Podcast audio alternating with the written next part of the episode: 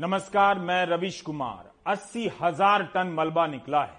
भ्रष्टाचार का टावर नाम देकर नोएडा में जिस टावर के गिरने का जश्न मनाया गया, अब मलबे का टावर बनकर लोगों के फेफड़े में घुस चुका होगा और घुसता भी रहेगा। नोएडा और देश के अन्य इलाकों में अनगिनत लोग बिल्डरों की जाल में फंसे हुए हैं। उन्हें अगर किसी तरह से उम्मीद है कि मीडिया उनकी आवाज़ बनने जा रहा है तो वे धोखे में ना रहे। एक बिल्डर के झांसे में आकर अपनी कमाई और ज़िंदगी गंवा देने वाले लोगों की कहानी में शायद ही मीडिया को दिलचस्पी होगी, क्योंकि उस कहानी में कोई तमाशा नहीं है। जिस तरह से भ्रष्टाचार का टावर गिराए जाने का तमाशा हर किसी ने देखा, वैसा तो बिल्कुल भी नहीं है।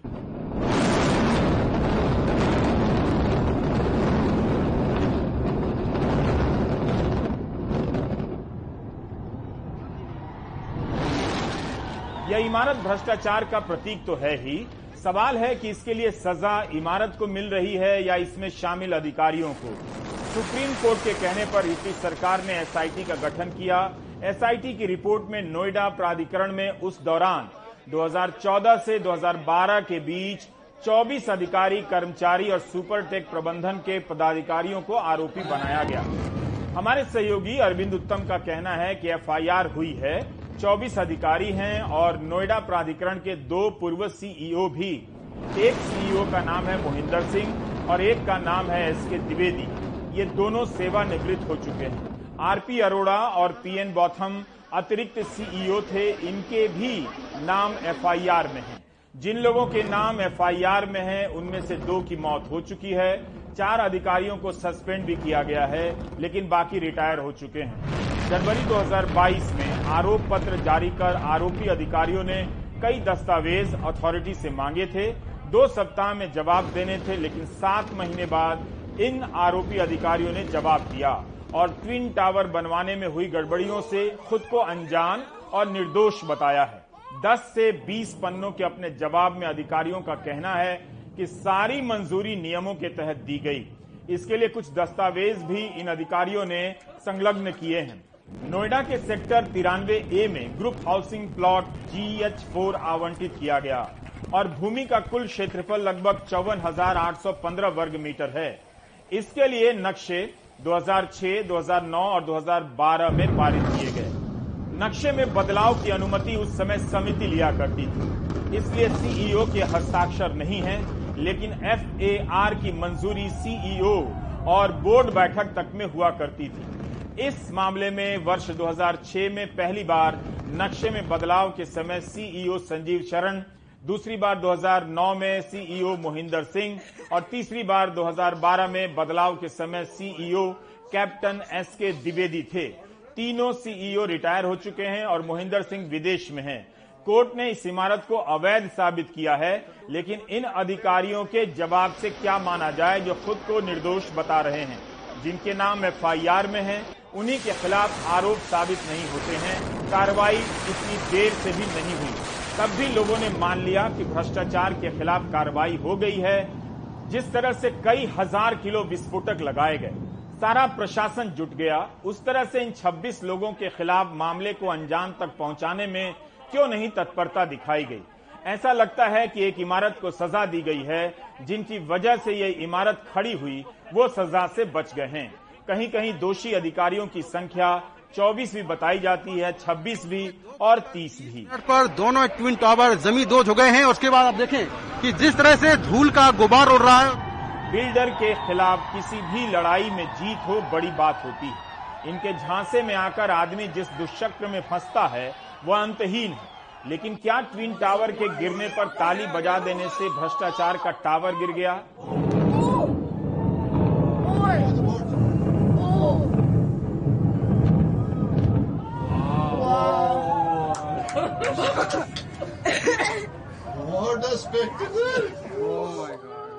जो मीडिया कथित रूप से बजट की कमी के कारण उसी यूपी में आई बाढ़ और सूखे को कवर करने नहीं जाता है, किराए पर खुली ऑडी कार लेकर कवरेज करने लगा, या वो मिडिल क्लास है जिसे बिजली का मीटर लगाने से लेकर तरह तरह के कनेक्शन लेने पर रिश्वत देने की सच्चाई मालूम लेकिन फ़िलहाल इसने मान लिया कि भ्रष्टाचार खत्म हुआ, उसकी बड़ी जीत हुई है।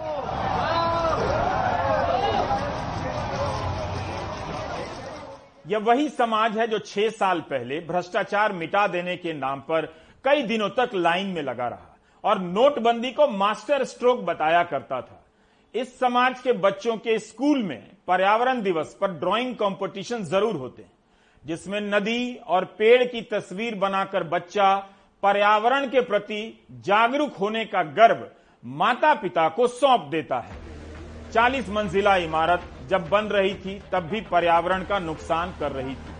अब इसे गिराकर नुकसान को और गहरा किया गया है।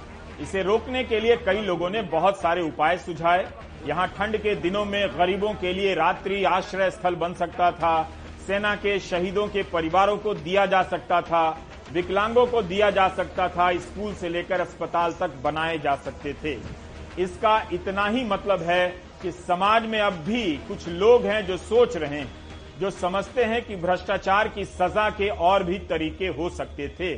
मगर इस इमारत के गिरने पर ताली बजाने वालों ने साबित कर दिया कि जो लोग नोटबंदी के समय ताली बजा रहे थे, वही थे जो कोरोना के समय बालकनी में आकर थाली बजा रहे थे। और वही लोग हैं जो इस इमारत के गिरने पर भ्रष्टाचार के मिट जाने के जश्न के रूप में ताली बजा रहे हैं। हो सकता है कि ये लोग भ्रष्टाचार के खिलाफ अपनी लड़ाई की जीत का जश्न मना रहे हैं। बारह तेरह साल कोर्ट में लड़ने वालों के संघर्ष को भी आप खारिज नहीं कर सकते। इस देश में बिल्डर के खिलाफ कोई भी जीत किसी जंग की जीत से कम नहीं। हो सकता है जश्न में वो खुशी शामिल रही हो। नोएडा से इलाहाबाद हाईकोर्ट जाना और फिर वहाँ से सुप्रीम कोर्ट, उनकी लड़ाई एक मंजिल पर पहुँची है। लेकिन जिस तरह से एक इमारत को गिराया गया है और पर्यावरण को नुकसान पहुँचाया गया है, उसकी भी चिंता होती तो अच्छा रहता। लेकिन ऐसे सवालों पर हमारा समाज कहाँ चिंतित होता है? वायु प्रदूषण का आंकड़ा देखकर एयर प्यूरिफायर खरीदने को पर्यावरण से लड़ना मानता है। लेकिन क्या जीत की इस खुशी में हम धरती का ज़्यादा नुकसान नहीं कर गए? बहुत खुशी का अभाव है और क्या कहते हैं सभी लोग जो हैं जितने भी रेजिडेंट्स हैं वो सब बहुत खुश हैं। सबसे बड़ा यह है कि सेफ़ डिमोलिशन हुआ है।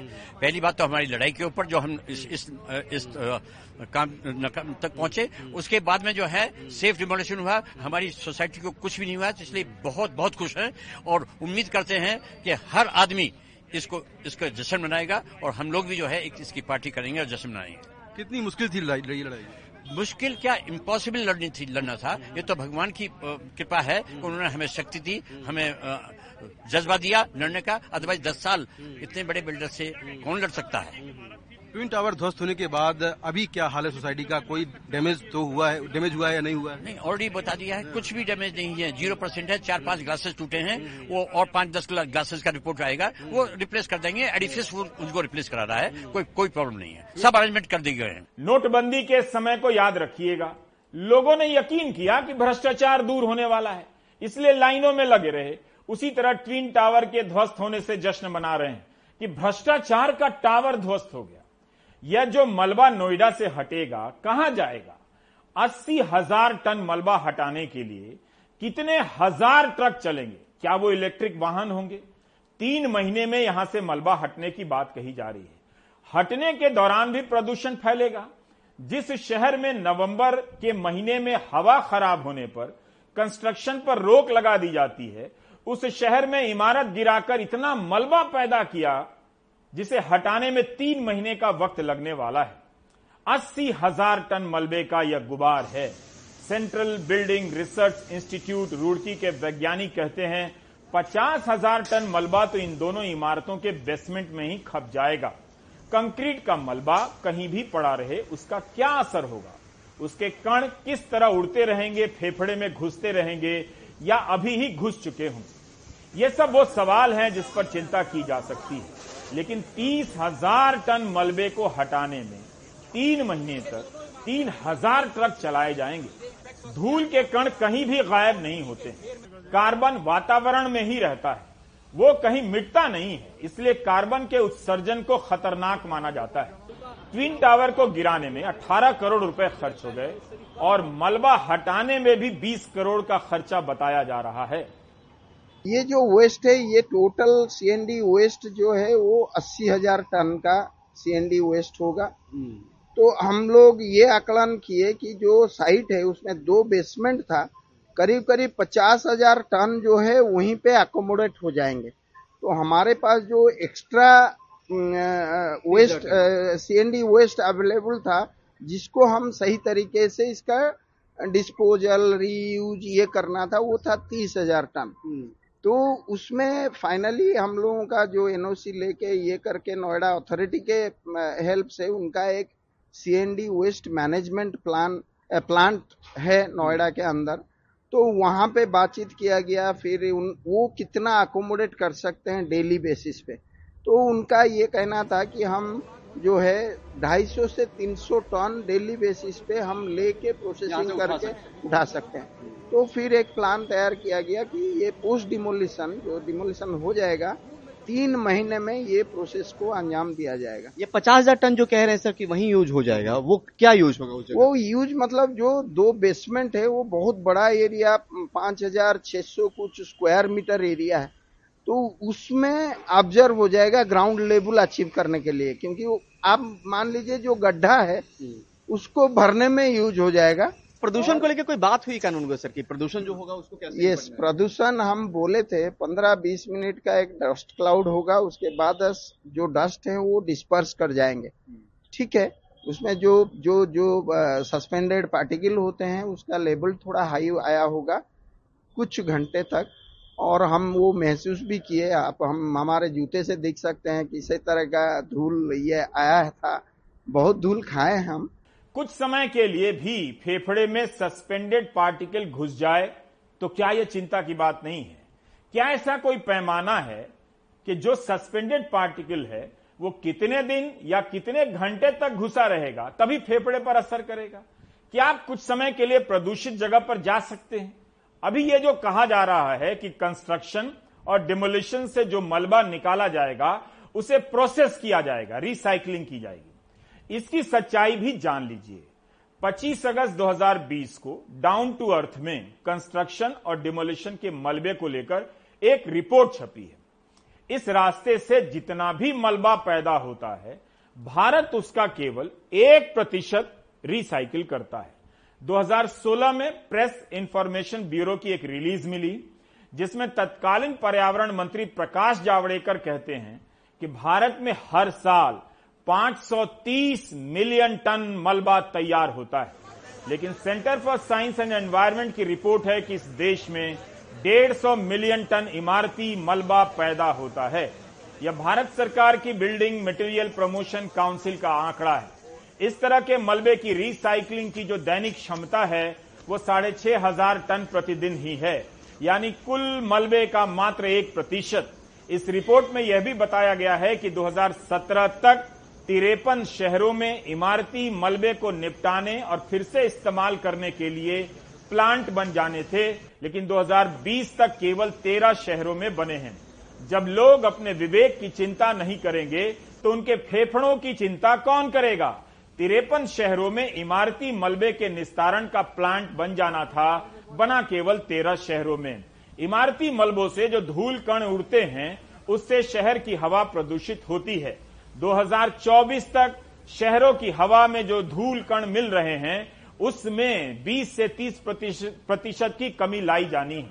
यह नेशनल क्लीन एयर प्रोग्राम का लक्ष्य है। हमें यह भी ध्यान में रखना चाहिए कि नोएडा में जो मलबा पैदा हुआ है वो धूल में बदल चुका होगा।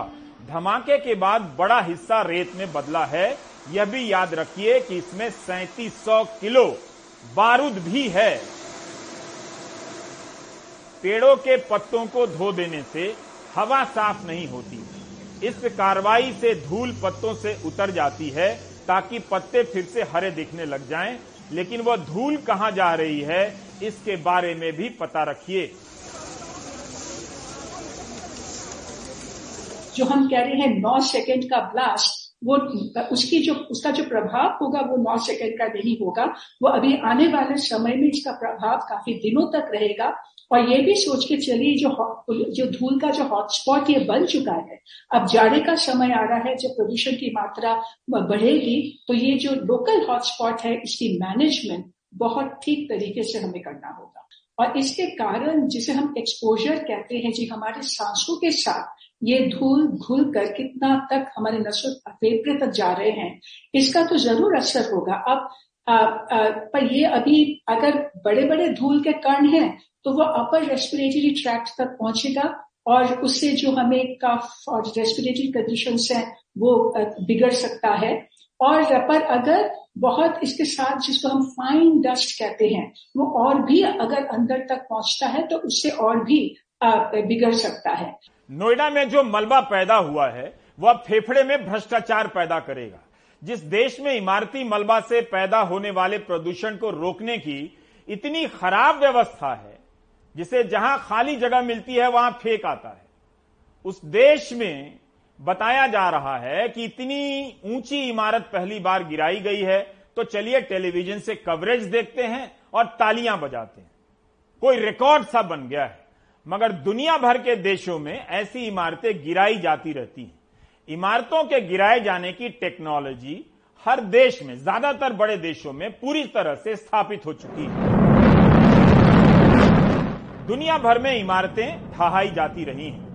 2015 में चीन में 118 मंजिला इमारत ढहा दी गई। दो टन विस्फोटक का इस्तेमाल हुआ।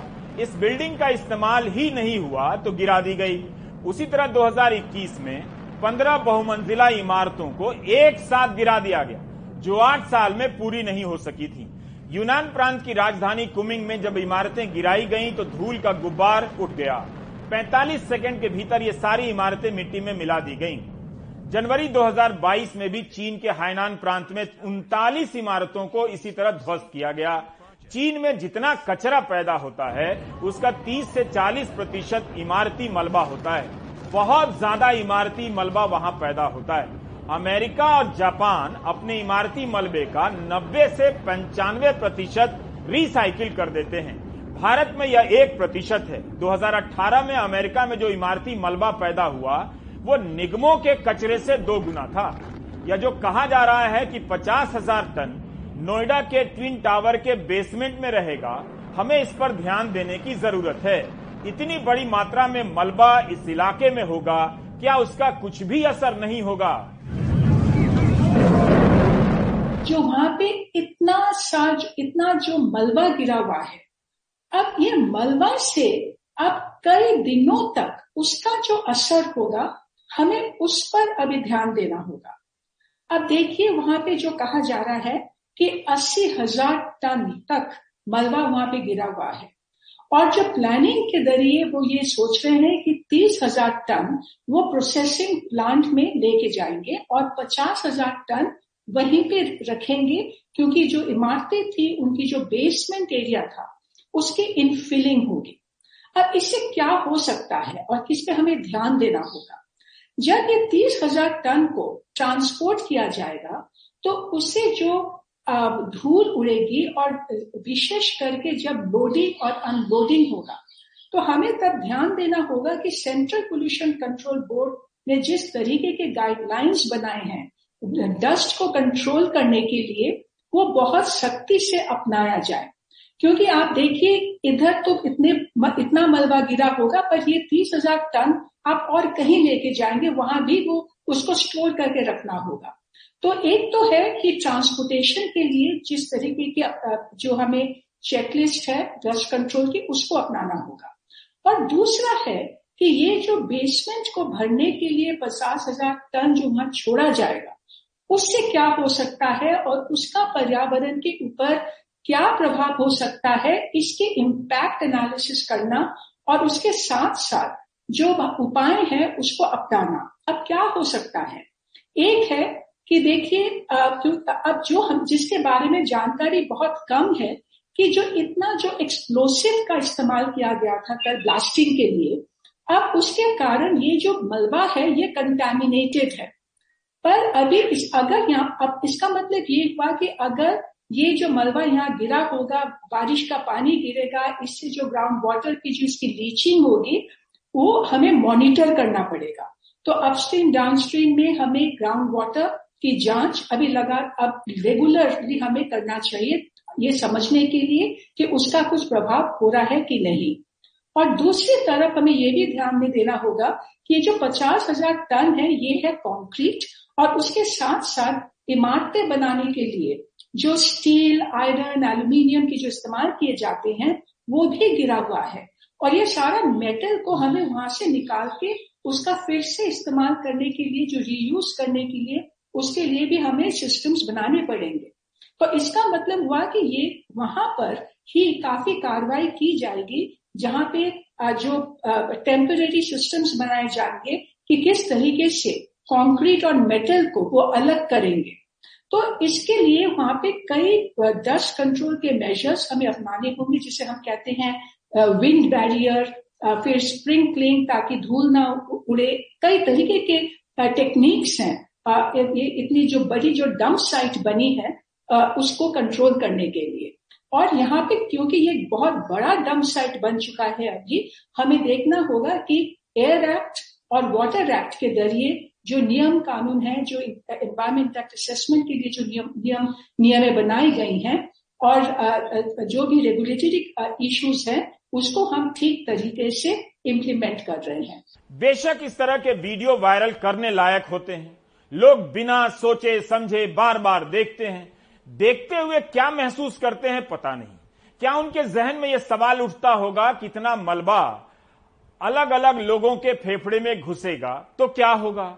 यह जो मलबा पैदा हो रहा है क्या उसे किसी तरह से रोका जा सकता था? परिमल ने नोएडा में उस जगह पर जाकर देखा जहाँ इमारती मलबे की रिसाइकलिंग होती है। पहले ट्रक को गीला अच्छे से किया जाएगा जितना भी सीएनडी वेस्ट है प्रॉपर उसको गीला किया जाएगा ताकि उसमें से धूल ना उड़े उसको अनलोड करते हुए। ठीक है। उसके बाद ये हमारे आगे प्रोसेसिंग यूनिट में चला जाएगा जहाँ पर अलग अलग तरह के प्रोसेस करने के बाद मटेरियल निकलेगा। जो साइज़ इसका रहता है हमें जो मटेरियल सीएनडी वेस्ट आएगा वो मिनिमम 200 एम mm का साइज़ रहेगा। उसके बाद हम उसको क्रश करके 10 एम एम बीस एम एम चालीस एम एम और अब 40 एम एम में कन्वर्ट करके इसको सेल आउट कर दें क्या क्या बनेगा उसका अगर एम mm के हिसाब से बताएँ? हम मैन्युफैक्चरिंग सैंड और 10 एम एम बीस एम एम को यूज़ करके पेवर ब्लॉक बना देंगे। उस पेवर ब्लॉक को हम ओपन मार्केट में सेल आउट कर देंगे। मतलब उसको मोटे तौर पर टाइल्स कह सकते हैं हम बोल तो सकते हम जो फुटपाथ में हमारी टाइलें लगी होती हैं वो वहाँ पर यूज़ होंगी। वो टाइल्स बनेगी हमारे यहाँ पर। और बाकी? बाकी का मटेरियल हम रोड प्रोजेक्ट्स में यूज़ करते हैं एज ए जीएसबी और जो रोड्स बनती हैं ड्रेनेज बनती हैं फुटपाथ बनते हैं उनके लेइंग प्रोजेक्ट्स में ये काम यूज़ होता है मटेरियल जितना भी पीसीसी का वर्क होता है सब रिसाइकल मटेरियल से हम यूज़ कर सकते हैं अच्छा।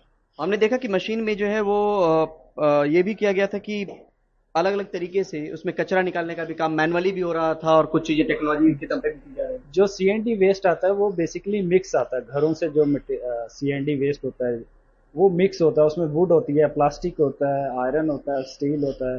तो इस तरह की चीज़ों को हम मैनुअली सेग्रीगेट करने के बाद इसको प्लांट प्रोसेसिंग यूनिट में ले जाते हैं। प्लांट पूरी तरह वेट वेस्ट टेक्नोलॉजी पर बेस्ड है और इसमें हम फॉग गन लगाया हुआ है जो कि धूल को मिनिमाइज कर देता है। दिल्ली विश्वविद्यालय में इस साल की प्रवेश परीक्षा पूरी नहीं हुई है। जुलाई और अगस्त का महीना ऐसे ही गुजरने जा रहा है। सितंबर भी चला जाएगा। नामांकन की प्रक्रिया पूरी नहीं होगी तब तक और पढ़ाई भी शुरू नहीं होगी। ऐसा नहीं है कि युवा समझ नहीं रहे जो विदेश जा सकते हैं, वे अब विदेश जाने के लिए नवी क्लास से ही तैयारी करने लग गए हैं। विदेश जाकर स्नातक की पढ़ाई करने वाले छात्रों की संख्या लगातार बढ़ती जा रही है। ये वो छात्र हैं जो विदेश जाने के चक्कर में विदेश नहीं जा रहे। बल्कि वाकई समझ गए हैं कि यहाँ पढ़ाई का स्तर रसातल में जा रहा है। यहाँ अब आपको क्या क्या पढ़ना पड़ेगा, उसका अंदाज़ा नहीं। अंडमान निकोबार का सेलुलर जेल है, यहाँ से परिंदा भी बाहर नहीं जा सकता। जिसे यहाँ कैद मिली, उसने जीवन का दूसरा सूरज नहीं देखा। बहुत से स्वतंत्रता सेनानी लौटे ही नहीं, कुछ लोग लौटे मगर माफ़ी मांगने के बाद। कर्नाटक की आठवीं कक्षा के कन्नड़ भाषा पाठ्य पुस्तक में सावरकर पर एक अध्याय है। इसके एक पैराग्राफ में लिखा गया है कि जिस कमरे में सावरकर को रखा गया था, उसमें एक भी छेद नहीं था, पर एक बुलबुल उनके इस कमरे में आती थी और सावरकर उसके पंखों पर बैठकर जेल से बाहर निकलते थे ताकि वो अपनी मातृभूमि को देख सकें। यह भी कितना गलत है कि सावरकर को जिस कमरे में रखा गया, उसमें एक भी छेद नहीं। आप इस तस्वीर में देखिए गृहमंत्री अमित शाह सावरकर को श्रद्धांजलि दे रहे हैं। तस्वीर के ठीक ऊपर खिड़की की जाली है, सलाखें हैं, कई छेद। सेल्युलर जेल की यातना का मज़ाक नहीं उड़ाया जा सकता। वाकई इस जेल में आज़ादी के नायकों ने यातनाएँ सही। मगर अब जब यह पढ़ाया जाएगा कि कमरे में एक भी छेद नहीं था और सावरकर बुलबुल की पंख पर बैठकर भारत घूम आया करते थे, तब यही सब होगा। लगता है लेखक साहब पुष्पक विमान भूल गए। इससे हमें यह भी पता चलता है कि लोग बुलबुल की पंख पर उड़ा करते थे।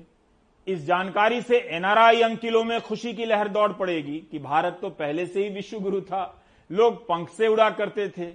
उनकी खुशी की तुलना आप नोएडा की हाउसिंग सोसाइटी के ताली बजाने वालों से मत कीजिए। वैसे अगर इस टाइप की पढ़ाई हो तो वाकई पढ़ाई आसान हो जाएगी। कोचिंग करने की ज़रूरत नहीं होगी। जिसे जो मन आएगा बोलेगा, लिखेगा, पढ़ाएगा। आप दर्शक भी पीपल के पत्ते पर बैठकर अपने गाँव चले जाया कीजिए, कल्पनाओं के ज़रिए। हवाई जहाज़ या ट्रेन का किराया बचेगा। गाँव से वापस आते समय पीपल का पत्ता वहीं छोड़ दीजिए। जामुन की टहनी पर बैठकर आ जाइए। कोई बचपन से मगरमच्छ से गेंद छीन ले रहा है।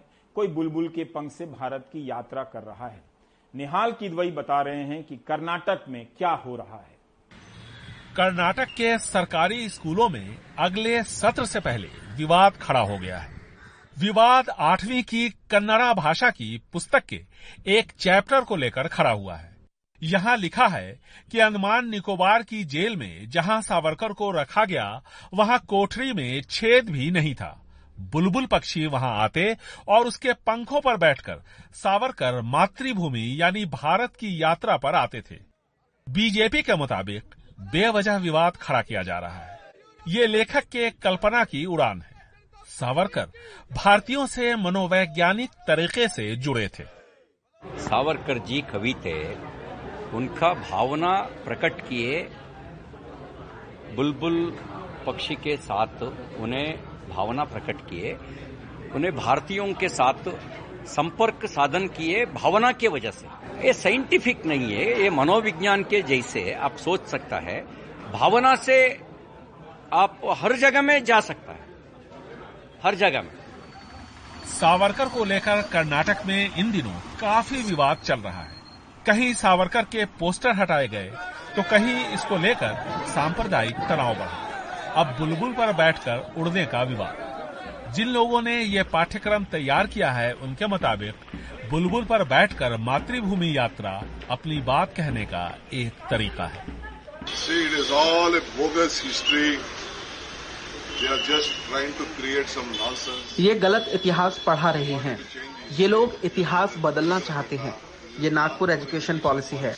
न्यू एजुकेशन पॉलिसी नहीं है। मुझे पूरा भरोसा है कि जनता हमें सत्ता में लाएगी। तब हम इस तरह की अवैज्ञानिक चीज़ों को खत्म कर देंगे. कर्नाटक में बीजेपी सत्ता में लिंगायतों की वजह से आई। आज लिंगायत यहाँ गुटों में बटे हुए हैं। ऐसे में न चाहते हुए भी बीजेपी को वरिष्ठ लिंगायत नेता येडुरप्पा का दामन दोबारा थामना पड़ा। महँगाई और बेरोजगारी अपनी जगह है। ऐसे में बीजेपी यहाँ उन तमाम मुद्दों को आजमा रही है, जिसमें सावरकर भी शामिल है, जिसके ज़रिए विधानसभा चुनावों में उनकी नैया पार लग सके। बेंगलुरु से कैमरामैन गोविंद मूर्ति के साथ Nihal Kidwai, NDTV India. Roti film का एक गाना है 1974 की फ़िल्म है नाच मेरी बुलबुल, पैसा मिलेगा, कहाँ कदरदान हमें ऐसा मिलेगा। ऐसी जनता जब मिल जाए, तब बुलबुल को नाचने की भी ज़रूरत नहीं। बहुत से दर्शकों को पता नहीं बुलबुल किस चिड़िया का नाम है। लेकिन हम बता देते हैं कि बुलबुल की पंख से उड़ने के चक्कर में बुलबुल का शिकार मत कीजिएगा। ये कानूनन अपराध भी है और इंसानियत के खिलाफ भी। भारत घूमने के बहुत सारे इंतज़ाम कर दिए गए हैं। पैदल के अलावा सड़क है, रेल है और विमान। बुलबुल का चहकना गाने के समान माना गया है। लेकिन उसकी लंबाई तो बहुत छोटी होती है। बुलबुल कोई हाथी के आकार का पक्षी नहीं है। इसकी लंबाई कम से कम तेरह सेंटीमीटर होती है मात्र। बहुत से बहुत उनतीस सेंटीमीटर। इतनी छोटी चिड़िया के पंख अजगर जितने लंबे तो नहीं होते होंगे कि कोई गद्दा, तकिया बिछाकर विमान बना ले। गर्दन भी बहुत छोटी होती है, पूछ लंबी होती है।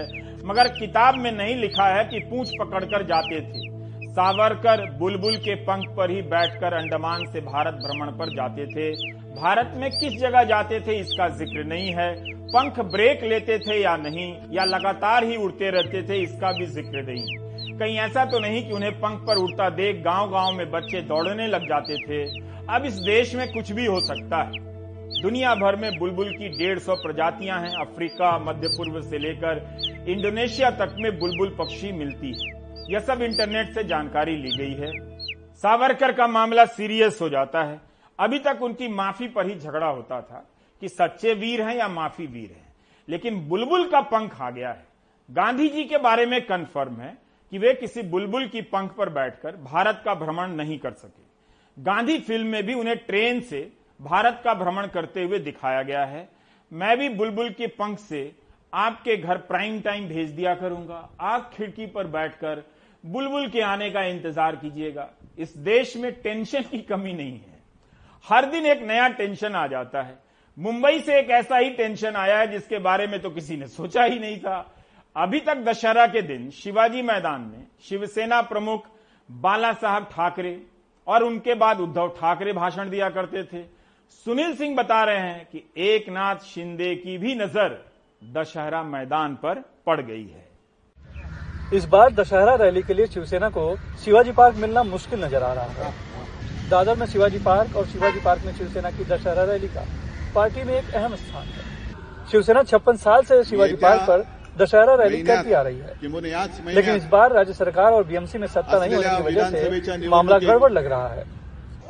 खबर है कि शिवसेना का एक नाथ शिंदे गुट खुद शिवाजी पार्क पर दशहरा रैली कर शिवसेना को एक और बड़ा झटका देने की कोशिश में है। आज तक तो ऐसी कोई बात नहीं हुई है, लेकिन बाबा साहब के विचारों पे चलना है। जो परंपराएँ उन्होंने चालू की थी, उन परंपराओं को कायम रखना है। ये भी शिवसेना होने की वजह से उनकी ज़िम्मेदारी है और वो इस ज़िम्मेदारी से परे नहीं हटेंगे। दो साल दशहरा नहीं हो पाया कोरोना की वजह से, दशहरा रैली नहीं हो पाई यहाँ पर कोरोना की वजह से। लेकिन इस बार जिस तरह से एक नाथ शिंदे गुट ने बगावत करके उद्धव ठाकरे से मुख्यमंत्री की कुर्सी छीनी उसके बाद जो है कि शिवसेना को एक अच्छा मौका है यहाँ पर बड़ी दशहरा रैली करके अपनी ताकत दिखाने का और अपनी पार्टी में फिर से नई जान फूकने का। पर यही एक समस्या हो गई है। शिवसेना की तरफ़ से बीएमसी में इस मैदान के लिए पत्र तो दे दिया गया है, लेकिन अभी तक बीएमसी ने उसे इजाज़त नहीं दी है। इससे एक नया कयास पैदा हो गया है और कयास ये लगाया जा रहा है कि एक नाथ शिंदे गुट भी यहाँ पर अपनी रैली करके दशहरा के दिन अपनी ताकत दिखाना चाह रहा है। इसीलिए अब ये सवाल पैदा हो गया है कि आखिर इस शिवाजी पार्क पर रैली दशहरा रैली होगी तो किसकी होगी? लेकिन इस बार अर्जी देने के बाद भी बीएमसी ने अब तक शिवसेना को दशहरा रैली की इजाज़त नहीं दी है। शिवसेनेचा म्हणजे आमचाच होणार शिवसेनेचाच होणार असली शिवसेना की यानी हमारी दशहरा रैली मुंबई के शिवाजी पार्क में ही होगी। राज्य भर से शिव सैनिक इस रैली के लिए पहुँचेंगे। सरकार अनुमति देगी नहीं देगी ये तकनीकी बातें हैं। हम नहीं जानते कोई रैली कर रहा है या नहीं कर रहा। हमें कोई फ़र्क नहीं पड़ता। खुद मुख्यमंत्री एक नाथ शिंदे हालाँकि अभी चुप्पी साधे हुए हैं लेकिन उनके नेताओं की तरफ़ से गोलमोल जवाब से शिवाजी पार्क शिवसेना उद्धव ठाकरे और एक नाथ शिंदे गुट के बीच राजनीतिक ज़ोर आजमाइश का नया अखाड़ा बनता दिख रहा है।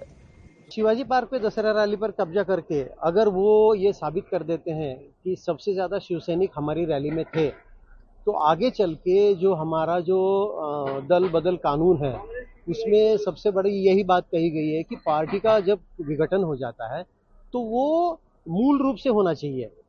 ज़मीन से लेके ऊपर सारी जो रचना है, उसमें विभाजन होना चाहिए और इस प्रयास में मुझे लगता है वो दिखा देंगे कि शिवसेना की रैली नहीं हो पाई, दशहरा रैली और हमने जो रैली लेने की, और मुझे लगता है कि बिल्कुल मुख्यमंत्री का जो गुट है शिवसेना का, वो अपनी रैली लेगा। शिवसेना उद्धव ठाकरे और एकनाथ शिंदे गुट के बीच जारी असली नकली शिवसेना के संघर्ष के बीच ही अब एक नया सवाल खड़ा हो गया है कि इस बार शिवाजी पार्क पर दशहरा रैली किसकी होगी? मुंबई से कैमरामैन अशोक माडिक साथ सुनील सिंह एनडीटीवी इंडिया के लिए।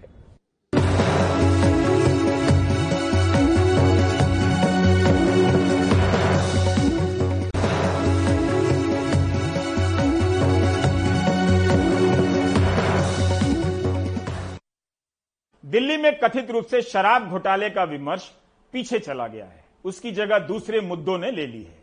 आम आदमी पार्टी के विधायक आज पूरी रात विधानसभा में गुजारेंगे।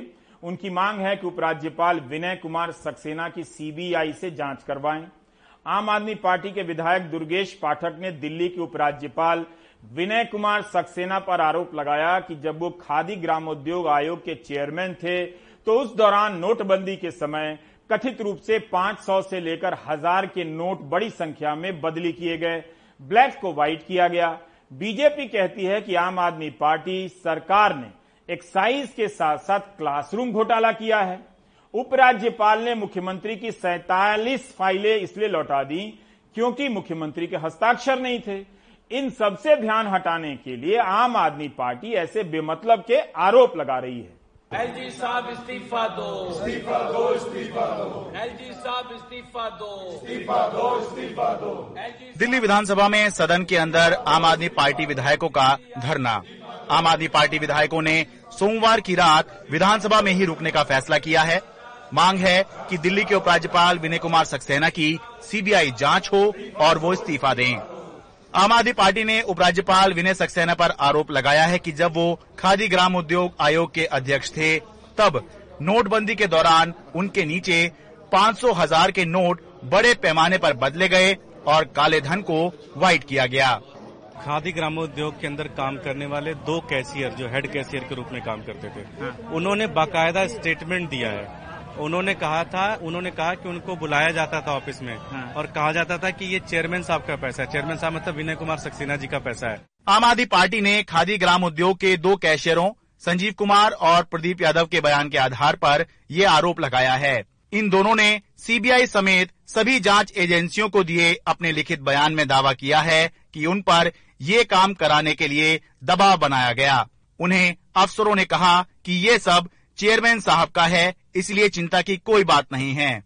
नोटबंदी के समय नवंबर 2016 में विनय कुमार सक्सेना खादी ग्राम उद्योग आयोग के अध्यक्ष थे। खबर लिखे जाने तक उपराज्यपाल का पक्ष सामने नहीं आया है लेकिन बीजेपी कह रही है कि आम आदमी पार्टी पर एक्साइज और क्लासरूम घोटाले के आरोप लगे हैं जिनसे ध्यान भटकाने के लिए वो ऐसे आरोप लगा रहे हैं।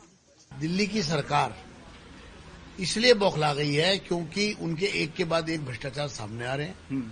और उपराज्यपाल महोदय ने उन पर कॉग्निजेंस लिया है। हम्म। उपराज्यपाल जी ने ये पूछा है कि आपने ढाई साल से ये रिपोर्ट क्यों दबा रखी थी और इस पर कोई कार्रवाई क्यों नहीं की? हम्म। स्कूलों के कमरे बनाने में जो भ्रष्टाचार हुआ है। उपराज्यपाल जी ने पूछा है कि शराब नीति में जो घपला किया उसको सीबीआई को मामले को दिया और आपने अपनी शराब नीति वापस ले ली। तो आपका सारा भ्रष्टाचार जो आप कर रहे थे उस पर कहीं ना कहीं लगाम लग गई। अगर उपराज्यपाल जी ने कहा कि आपकी सैतालीस फाइलें जो हैं। ये बिना साइन के आ गई हैं इन पर हस्ताक्षर करिए क्योंकि अगर सरकार का मुखिया हस्ताक्षर नहीं करेगा तो गवर्नर के पास संवैधानिक संकट उत्पन्न होता है। तो इन सब चीज़ों से बौखला के और वो सच्चाई को झुटलाने के लिए इस तरह की मनगढ़ंत बातें कर रहे हैं। रेल में आने की ज़रूरत नहीं पड़ जाती है।